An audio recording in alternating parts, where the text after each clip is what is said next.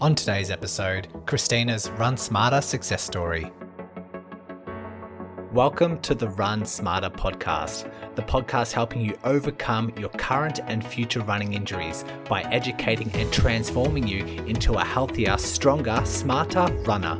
If you're like me, running is life, but more often than not, injuries disrupt this lifestyle. And once you are injured, you're looking for answers and met with bad advice and conflicting messages circulating the running community. The world shouldn't be like this. You deserve to run injury-free and have access to the right information. That's why I've made it my mission to bring clarity and control to every runner. My name is Brody Sharp. I am a physiotherapist, a former chronic injury sufferer, and your podcast host. I am excited that you have found this podcast and by default become the Run Smarter Scholar. So let's work together to overcome your injury, restore your confidence, and start spreading the right information back into your running community. So let's begin today's lesson.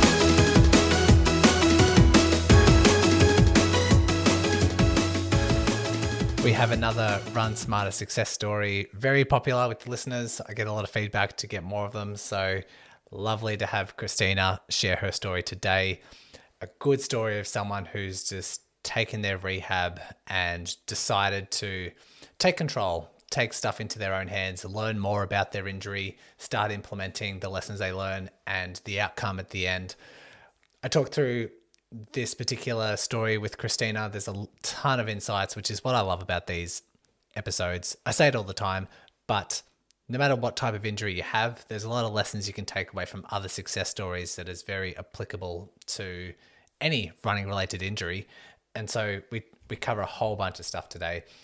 Christina actually jumped on a um, free injury chat, as you're well aware, because of the ads that I put on the podcast and what I talk about. Uh, I offer free twenty minute injury chats. There's always a link in every show note of every episode in case you wanted to check out my calendar, book in a free injury chat and start talking about these things. So Christina went and done that, gained some insights, just gave her a little nudge, and away she went learning uh, other insights and learning other um, details about her injury, which was primarily a proximal hamstring issue, which we'll talk about. And yeah, just ran with it, built up her knowledge, built up her running I Q and started implementing all these things. Um, a book update, as you may well be aware, if you are in the Facebook group or following me on social media, I did a little sneak peek of the book this week. Um, I put forth the ten chapters in part one of the book. So there are three parts, but um, the part one, I thought I'd just give a little sneak peek about the chapter titles and all the subtitles within that chapter as well. Pretty much like revolving around the ten universal principles that I have in the first ten episodes of the podcast. If you haven't listened to those ten episodes, even now I'm getting new listeners who have gone back and listened, and it's just been revolutionary for them. But a bit more of a twenty twenty-two update on those, because I did write those out and think through them three years ago, and I'm my understanding is so much different to what it is now. And so, yes, chapter one, adaptation education, going through finding your own adaptation zone, what it is, how to hack it, how to really utilize the principles to, you know, use the uh, adaptation to your best advantage. We learn about chapter two, which is like stress science, trying to lo- work out the principles of load versus capacity, which relates back to every running related injury and every recovery. Um, chapter three, detecting and managing early signs of injury. I think that's really a key principle for injury prevention. Chapter four is looking at the facts, separating facts from fiction, talking a lot about misconceptions, my top favorite running misconceptions, debunking a lot of those. Um, chapter five, we dive into running technique to reduce your risk of injury, because part one is all these chapters dedicated to reducing your risk of injury, because we know that runners, it's a very, very popular topic around runners. Chapter six, some basic training principles. We talk about like the ten percent rule, the eighty twenty distribution, learning to run slow, train smarter, avoid the intensity gray zone, all these sorts of things that I've talked about on the podcast before, just probably in a little bit more depth. Chapter seven, hidden dangers, the pain, rest, weakness, downward spiral. Chapter eight, when is it best to rest? When is it best to run or continue running when you do have um, discomfort or pain or injury? Chapter nine covers strength training and cross training, looking at insights. If you're injured, if you're not injured, if you want to reduce your risk of injury, what are some cross training alternatives? Chapter ten, some personality traits and, and injury risk, talking about the self-sabotaging runner, talking about runners who strive for perfection, those who have a bit more of an optimistic outlook on their recovery, all of these sort of things, coping strategies as well. Very insightful. And this is only part one of the book. I have part two, which I'll probably put uh, post another sneak peek of all these chapters and subtitles um, next week, just to boost up the excitement, because I'm ready to share this with the world and it's very much underway. So now that it's a bit more concrete of what the layout is, I can start delivering these sneak peeks. I've had my book um, illustrator, who's looking at the front cover of the book, send me some rough drafts two days ago, and we're getting some back and forths on, you know, what might be best. I'm talking with a interior book designer tomorrow to talk about the layouts and the formats of the book. Everything's coming together at a very fast pace. So um, looking forward to giving you those updates. I'll let you know when. I don't know when the book's going to be available. I don't know um, those specifics, but I'll let you know on the podcast. If you are on my email list, the email list will probably be the first to know, um, just because I can quickly get that out. Uh, I would definitely would put it on Facebook and social media, but sometimes that doesn't reach you straight away. Some That's why I usually prefer people jump on the, the email list, because not only do you get emails to, to boost your running wisdom, running I Q every week, but it also is just a notification straight into your inbox.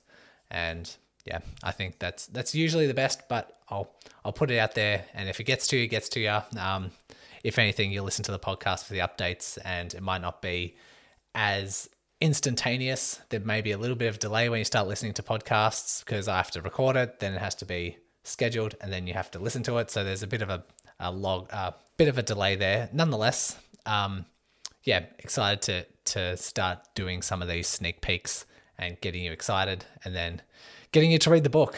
Um, it's moving very, very quickly. All right, let's dive into our success story with Christina. Let's dive into learning about you before we talk about this uh, success story and talking about your training habits and injuries and that sort of thing. So um, can you just take it away, introducing where you're from and I guess what type of like athletic endeavors you have and what your athletic career was like growing up?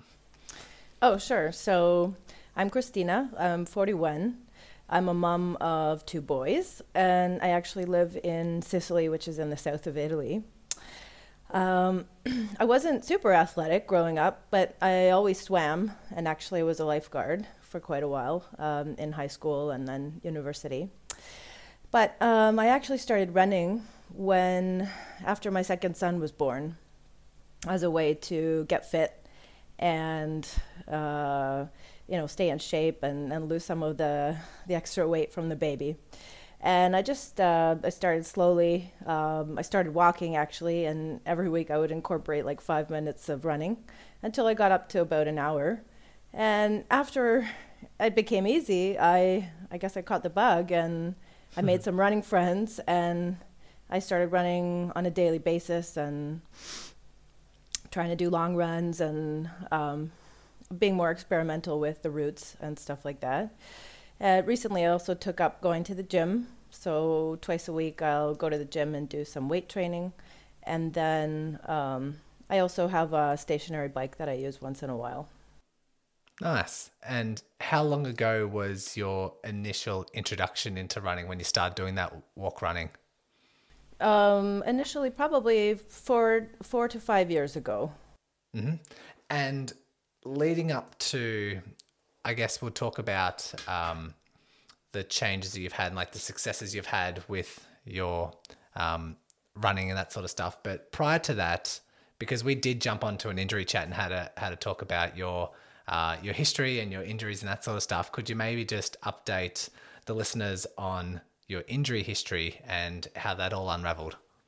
Oh, sure. So um, I, I didn't know anything about running when I started. I just did it, you know, uh, totally recreationally, just for fun. So I had no idea that there were was a running culture out there, or um, that there was so much know-how available out there. So um, I, I started running pretty consistently. Um, first little injury I got was um, on my Achilles, a little tendonitis, and I've just followed my running friend's advice to stop running, and um, uh, I did some cross training on the bike, but that's about it. I didn't, uh, you know, I did the the traditional icing and all of that stuff because I, I didn't know much, um, and I managed to get back into running after after a while, um, and everything seemed to go pretty well um, after that, because I think in the end I managed to keep it quite gradual. Um, just, just, uh, just because, um, uh, you know, running with friends and things. So we, we weren't too competitive in any way. We would just go at a pretty easy pace normally. Um, and then lockdown happened, and we were forced here in Italy anyways, we were forced to actually stop running completely for at least a month, if not more. We just couldn't go outside.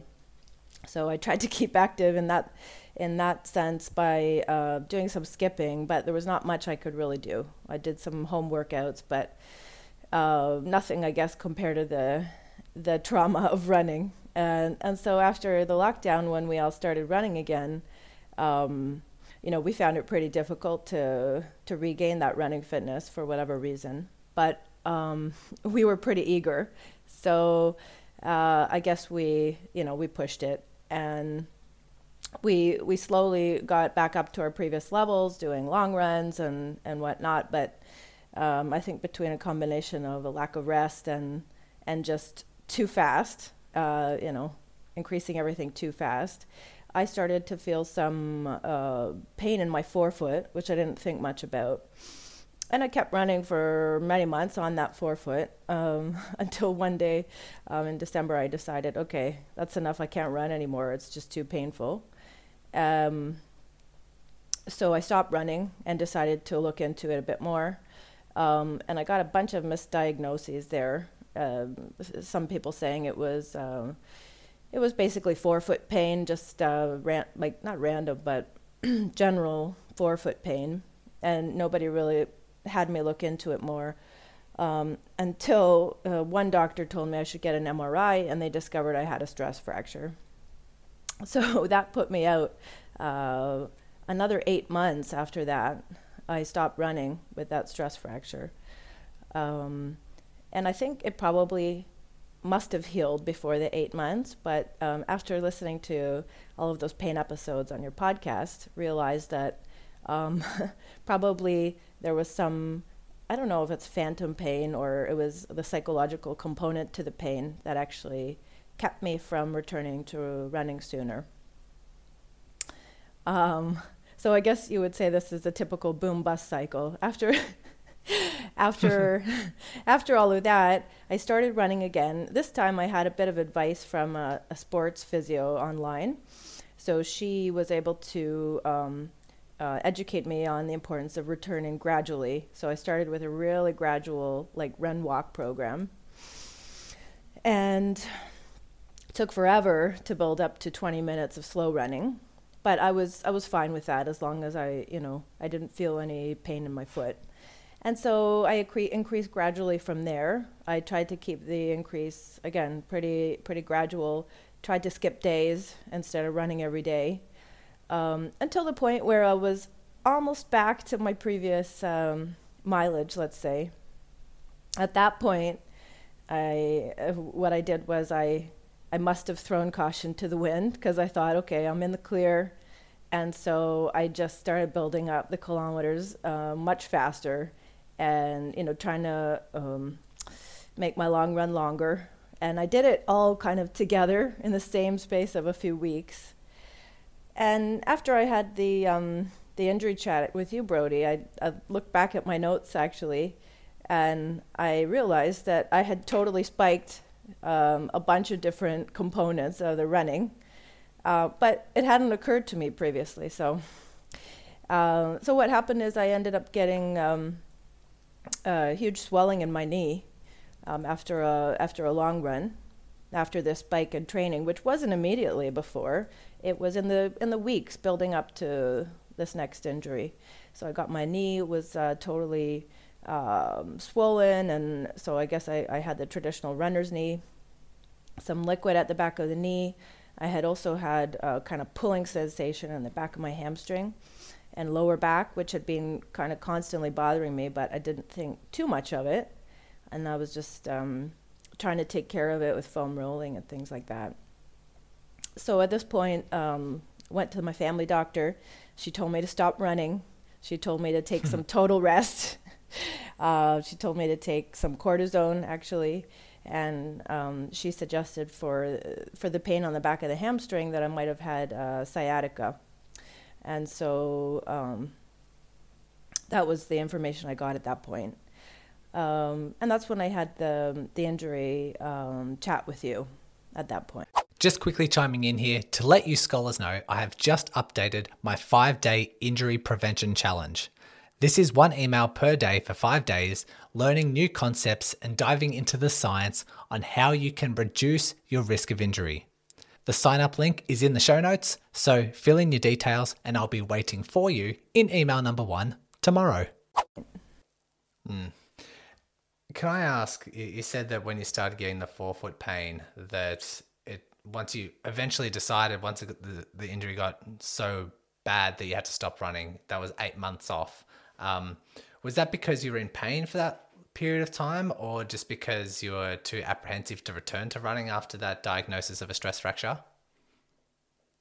Oh, uh, so after I got it diagnosed, no, I felt pain. I um, I, I had said to myself, okay, I, I'm going to take some time off, uh, try to discover what the problem is, and um, and then after after I got the diagnosis, I uh, I said to myself, well, I'm going to return to running only when you know the pain um, is gone. Mm. But uh, I think what happened, um, I'm I'm guessing what happened, um, as probably in many injuries, is after having a certain pain for such a long time, you um, just unconsciously kind of become protective of that uh, area. And um, so you protect it, and maybe part of part of the pain is is actually in your head in a way, or it's just like you've learned that it's painful, so uh, it just continues to linger.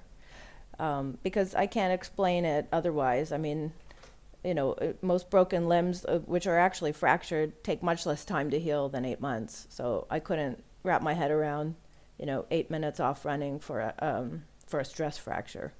The other thing, it's good like laying out your training history and seeing like almost every time there was a spike in training, but there was a correlation to no injury when there when there was no spike in training. Um, I was curious to hear back when you said that uh, things started ramping up around that knee swelling. What was like your typical weekly mileage, or like how many days were you running? Um, because you also mentioned that you were returning to things, maybe just doing things too much, but also a bit of a lack of rest as well. And so what was like the typical week looking like? Um, okay, so I had set myself up um, thinking that I was going to avoid injury um, this time around by um, going to the gym twice a week. And so I was kind of thinking of the gym as a kind of rest day from running, but I didn't consider the fact that, you know, when you when you do a heavy gym day, uh, that itself, you actually need, you know, some, some decent rest from that. Um, and so I was trying to do, um, I guess I was I was working out six days a week, so twice um, twice a week going to the gym, and then uh, four days a week running, uh, which would include a long run. Um, and usually I was trying to work up, I had worked up to eighteen kilometers, and then um, tried to do like one speedier session per week as well. Uh, I was I was trying to focus on some tempo work as opposed to s- true speed intervals at that time. So kilometers, I had worked up to about fifty kilometers a week or so. Um, but I think I underestimated the toll that the gym work had taken on my body. Just um, sometimes uh, muscles being sore. And so the next day the run, you know, uh, I did the run in a kind of tired state.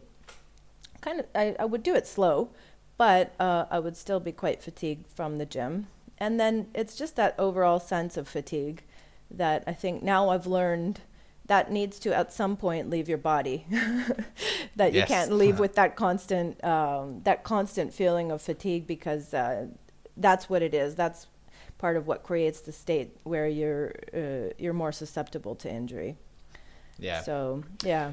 A good insight there. I because yes, you know, feeling fatigue is okay sometimes, but if it's carrying over multiple days and then the majority of the week, that's not how you, you want to spend most of your time being quite fresh, like exercising um, with quite a, a low intensity and being able to feel fresh for the harder efforts or like, you know, the high intensity sort of moments in the week. And considering that gym is, yes, a, a fact of loading, and but so is everything else in the week outside of training. It's it's an important lesson for a lot of runners that it's not just your running. Your body doesn't recognize the difference if you have a gym workout, if you have a, a running workout or some other cross training, or maybe you're spending all day on your feet at work, or um, you have like a manual labor job. All those sort of things just compound over time and needs to be factored into recovery and um, overall weekly load. So it's a pretty good insight there. Um, and so we had our injury chat and you were talking about all these several injuries, and it seems like um, going back after that injury chat and seeing all the, I guess, spikes in training loads through your, your logs, um, could you identify anything else, or was that just like the main realization after that chat? Yeah, I guess uh, those were the two things. I looked back um, on the weeks and weeks before um, this injury happened, and I realized that even though I had told myself I was going to take one total day of rest per week, some weeks it didn't really happen because I I was like, okay, well, it's a rest day, so, you know, I could do a recovery run, or, you know, I would just um, I would just insert something else in there that I considered to be pretty low intensity. But, you know, I'm forty-one, so I think the concept of taking a total rest day or even two um, is probably a good idea, you know, and um, as you said, it's not only your workouts that contribute to your overall fatigue. I mean, it's just your regular life. I live in um, a traditional Sicilian house um, that we renovated, which has four floors.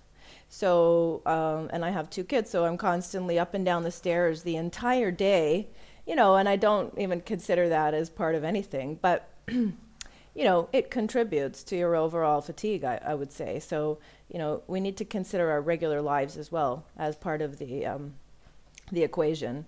So I had noticed, yeah. yeah, that just total lack of rest. And also, you know, um, at that point, I had kind of gotten a bit frustrated with how gradual I was, I was trying to increase my kilometers. And so all of a sudden, I decided to um, both increase my weekly kilometers and increase the long run. Um, so it just wasn't smart, but I hadn't seen it until you, you asked me about it. Yeah. Well, it's, you know, the data's there for a lot of people. A lot of people log their, their workouts and, um, things like Strava and Garmin, they have, you know, this is how you're tracking week by week, and it's very easy to follow, but not a lot of people pay attention to it, or they think that they're on the right track and think they're doing the right thing, um, until they look back and say, you know what, that was probably not that sensible or not that smart. Yeah, exactly. Sometimes you really need to be looking for the trend, um, because otherwise you're just like, well, I'm just in- increasing, you know, a couple of kilometers here, a long run by a couple of kilometers. It's not a big deal, but it's when you really look at the whole picture, when you're looking for it, that's when you see it. Hmm. And so you had this knee pain or knee swelling, and then it also developed into this hamstring issue. Um, how else, like, did the symptoms kind of develop or change or become different as the weeks went on? Um, uh, you mean after we had spoken? Yeah. Uh, yeah. So, um, one thing that you had mentioned to me was, um, after, after asking me some questions, um, you had mentioned that it didn't seem to be a sciatica, but instead uh, maybe it was the high hamstring tendon. Um, and so once I had that information, um, I decided to change what I was trying to do uh, for that issue. So uh, up until that point, I had been doing some yoga stretches uh, for sciatica, which involved a lot of um, hamstring stretching. And then I had been doing some foam rolling just of my own accord, uh, trying to get rid of the, the lower kind of lower back pain and the, and the hamstring uh, pain that I had. Uh, once you had given me the information that it was likely uh, a tendon issue, um, I thought, okay, so maybe I'm going to change the approach. And I um, I looked up some information online about this um, um, high hamstring uh, tendonitis, I guess. And I found um, that I was doing all the wrong things. So I decided to um, to try, uh, um, I found an article which outlined um, progressive loading for that hamstring, and which suggested, of course, that I needed to stop the stretching. And I decided to just of my own accord um, try to follow the, the progression, because I was familiar with many of the exercises, having gone to the gym. And so that's what I did. And I found immediately um, relief from um, having stopped uh, the stretching. That was uh, a huge a huge relief, actually. I think it had been irritating it. And I also found um, uh, amazing relief from doing the initial isometric um, type of exercises for the tendon, like the um, the glute bridges, um, long lever bridge, and the one leg uh, bridge holds. Um, I found actually that those work really well for pain relief. And I, yeah, I my te- my um, pain improved quite a bit uh, with that, and I decided, okay, I don't need to maybe spend months in each stage. Um, likely, you know, I caught this in time because of Brody, right? So I uh, continued progressing the exercises, and um, according to this article I had found. So then I, I started to do some um, heavy hamstring curls, um, trying to maintain good form, but um, trying to load it as much as I could. And then after that, um, inserting some more exercises with Uh, the hamstring kind of in a stretch, so some basic uh, deadlifts on two legs, uh, things like that. And now I'm at the point where I've started doing exercises like the um, uh, kettlebell swings. Um, I've tried the Nordic exercises, uh, things like that. And I find that, um, as Brody has had suggested, taking an experimental approach, seeing how the tendon felt the next day, Um, has worked for me really well. So I'm I'm really pleased with with the, the progress that I've made on, on that issue. It's been really helpful. Excellent. And well done for seeking out the, the information yourself as well, finding those articles and those exercises to do, and then progressing things and making sure that, you know, you're not just complacent with one exercise, because I know it's quite common for people to find exercises that are helpful, say your bridges and single leg bridge or long lever bridges, and have such success that they just stick to those three exercises and then keep those three exercises for several months. And without that progression, um, it's very hard to reach that full recovery. At that stage when you were, you know, uh, reading these articles, inf- like giving yourself more information about um, proximal hamstring tendinopathy, were you also still running? Um, were you still trying to find out what mileage or running dosage you could handle? Oh yeah, so that's another thing that um, I've learned both from the injury chat and also from the podcast, is that um, stopping running completely is not actually necessary, um, depending on your pain level. So I use that um, knowledge both um, both to return uh, to running from the knee issue that I had had, as well as um, to manage this hamstring uh, problem that I had had. So keeping in mind that some level of discomfort during the run was okay, I um, instead of stopping completely, I decided to continue with a low um, low level of kilometers at the beginning and see how the tendon felt the next day. Uh, or see how the knee felt the next day in that case as well. And I found that's been really helpful because, um, as you know, uh, running is just uh, so important mentally for many people. And so that was a big part of it for me. And it also um, it kept me more positive, just being able to continue running um, instead of completely stopping running as I had for the stress fracture. Um, and I managed to do that, slowly increasing the kilometers um, and kind of evaluating how the pain was uh, the following day. Um, I did have little discomfort, um, mainly after a run. And what I would do is I would do the isometric um, holds after the run. I found that extremely helpful. And I found that if I had a little bit of tightness after a run, those holds uh, were awesome, and I would just actually be pain-free after after doing those. So come back from the run, uh, do the holds, and then shower, and I was good to go. Yeah, it's sometimes good to know, particularly with tendons, that there is that, uh, what we call this analgesic effect when doing a loading, sometimes isometrics, but it's not necessarily um, exclusive to isometrics. Sometimes just loading, slow, heavy loading can have that same analgesic effect and reduce pain levels, which if someone has um, hamstring tendon issues or Achilles, um, those sort of issues, or even like some knee um, tendon issues, that even loading those tendons before a run can actually help symptoms during the run. And then if you repeat that afterwards, that can like sort of keep pain levels within acceptable limits. Um, so that means you, your dosage might be a little bit higher, means you might be able to run a little bit further. And so it's really good that you've had that experience and can sort of share that if you did though, if you did some loading afterwards, that that analgesic effect did, um, did come into play. And also that you had the hamstring and the knee, you're sort of using the same pain guidance and the, the pain level principles to, to manage both injuries at once, and just using your judgment with both of those injuries just to see what you can get away with. It's um it's good to know. And one thing that's particularly one variable with the running, I guess, when it comes to P H T is the speed work can be particularly demanding, you know, spike quite a high demand for the hamstring, can sometimes be irritated for Um, for those who try and increase their speed. Were you still doing some of those uh, intensity sessions, or did you experiment a little bit with running speed? Um, just recently, uh, so I, I hadn't been, because I knew I had read uh, as part of this article on P H T that um, things like hill running or uh, speedier sessions might be what would um, irritate the tendon. So having read that, I decided just to do concentrate on pretty slow running, um, just because I had had all of these different issues, and so just to take it easy. But recently um, I've started uh, incorporating strides at the end of some of the runs, and I've been loving those uh, because I love running fast.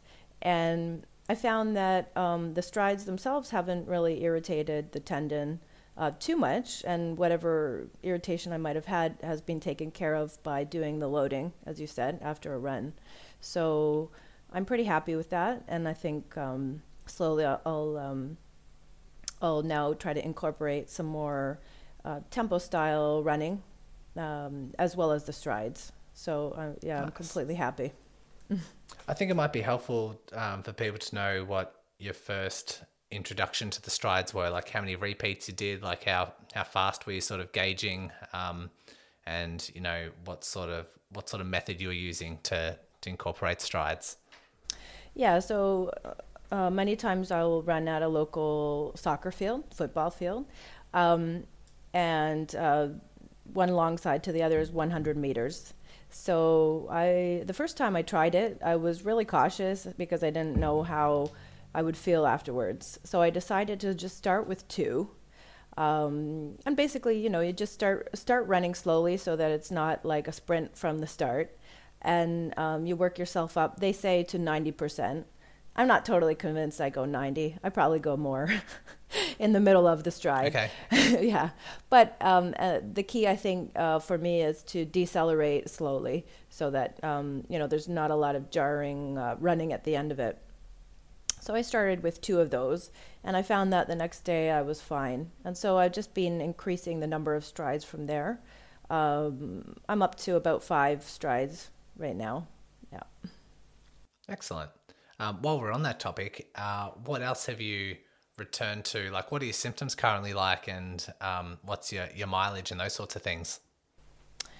Okay, so symptoms, um, yeah, my, the only symptoms I have now from the hamstring are, um, would be, again, after um, after a longer run, uh, perhaps I would be a little tight, or um, sometimes a bit of soreness. Uh, for example, yesterday I went to the gym and I did some kettlebell swings, and I, I also found another exercise that I did, which was the the split squat, the Bulgarian split squat. I found that was kind of painful during, and I was a little sore after. But um, last night I did some uh, some of the isometric holds, and I felt totally fine. Um, I no longer am in discomfort when sitting on the couch at night uh, watching T V, whereas I used to actually have to prop myself up with a million pillows just to try to get rid of that kind of achy, dull pain in, in the hamstring and the lower back. Um, in terms of what I'm back to, um, I'm back to the gym once a week instead of twice to give myself an extra rest day.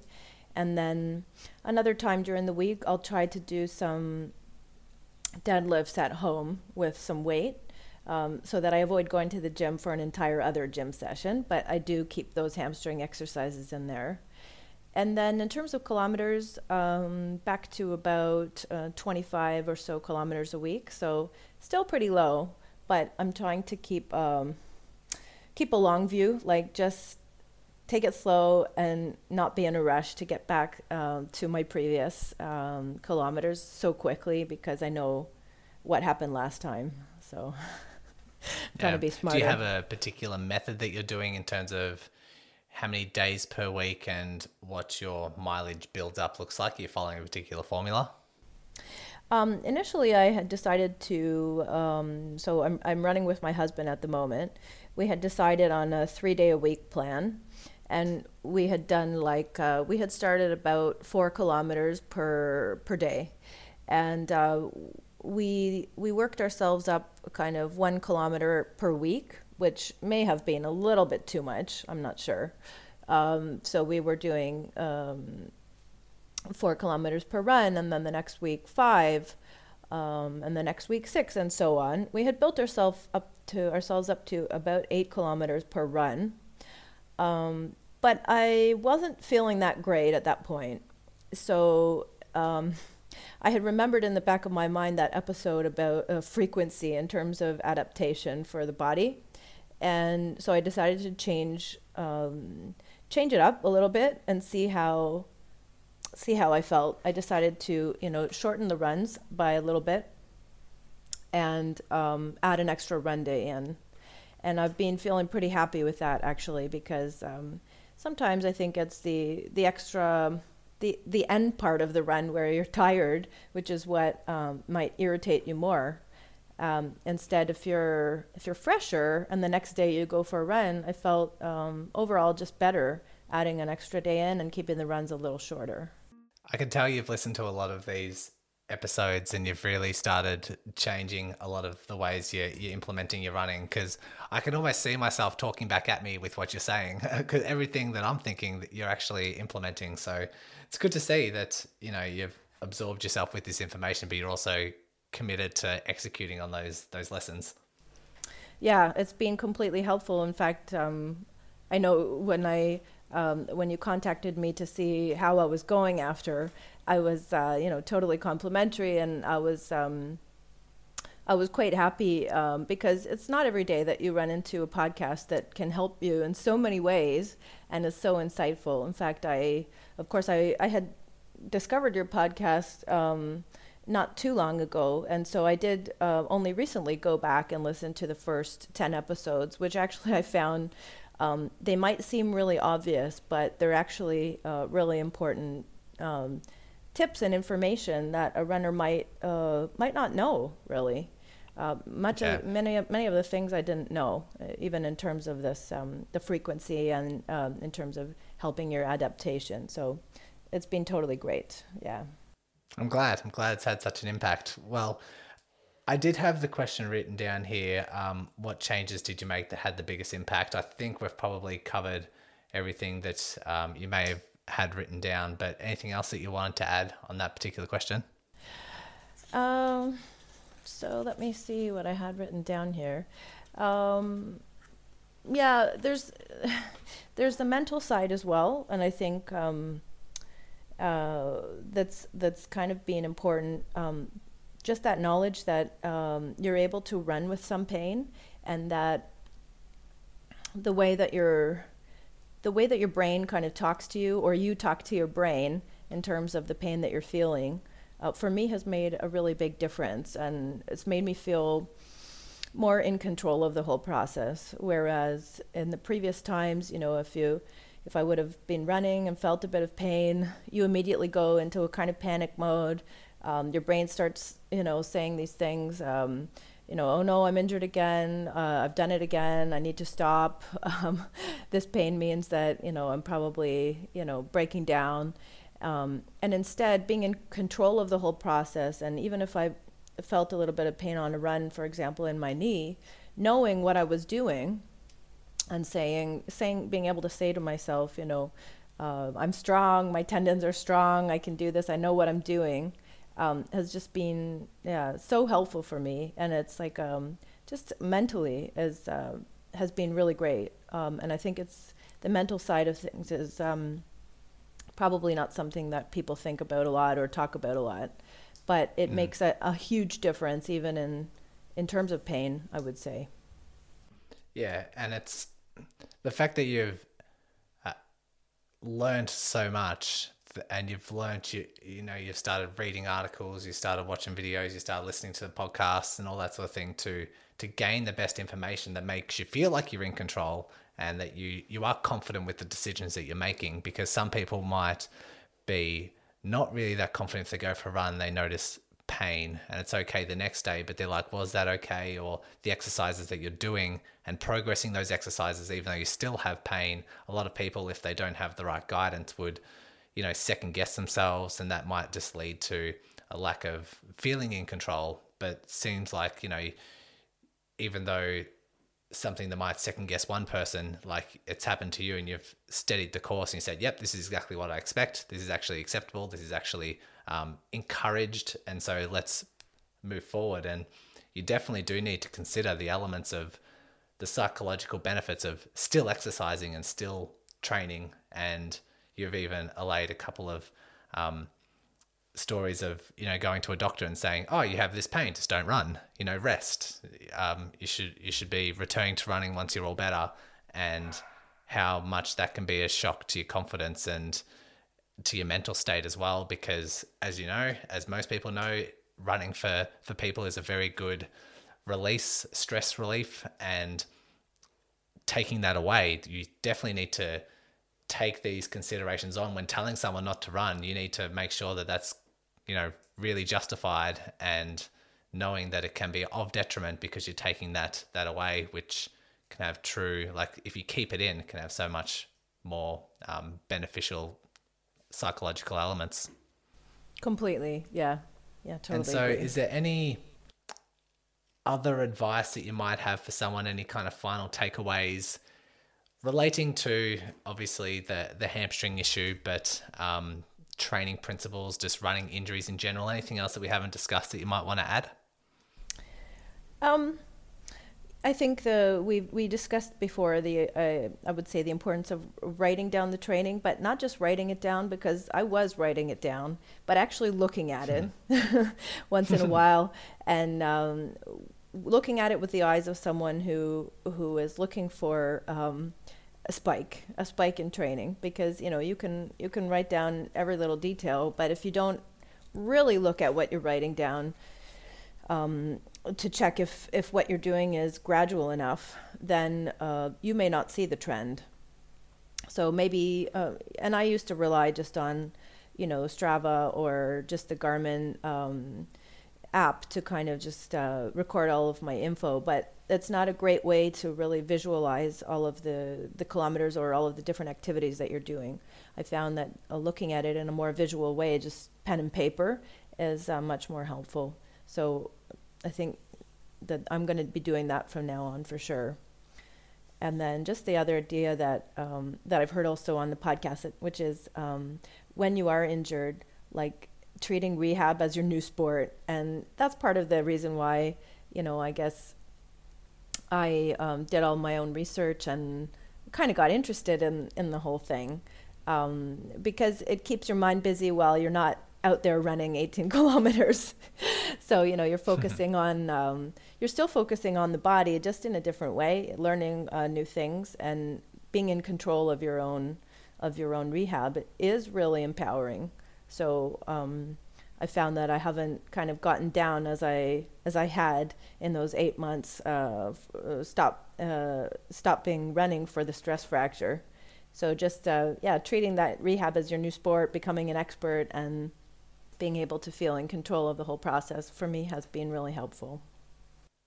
Well said. Well said. I'll add on to the, when you said writing it, writing down your activities, but then making sure you look at it.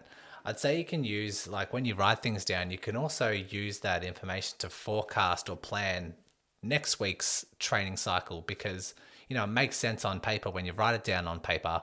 And so you say, this week was fifty kilometers. Next week, I'm only going to do forty. Uh, if last week was fifty, let's only do fifty-two or between fifty-two and fifty-four next week. And then you're giving yourself that restriction. And so not to give that um, ambiguity or gray zone of like, oh, how's this run going to go? How's this run going to go? And then it's not until an injury happens that you look back and say, oh, overdone it. And so many people, when they're not injured and they feel good, that's when they just take down the handbrake and just um, floor it. And so many people are like, oh, I was meant to go for five kilometers today, but I just felt so good. So I did eight and I did it a bit faster than I should have. And that's only because they're feeling good. And, you know, it's only just an injury going to be around the corner. And then that injury dictates how much mileage you can do. And so, yeah, if you are writing things down and you are uh, looking at them, analyzing them, just use them as, as data points to forecast what to do next week, and that can just give you some restrictions, and that can just continue building momentum rather than just airy fairy just going out for a run, just see how you feel, and you know um looking back retrospectively to see that you've done something wrong.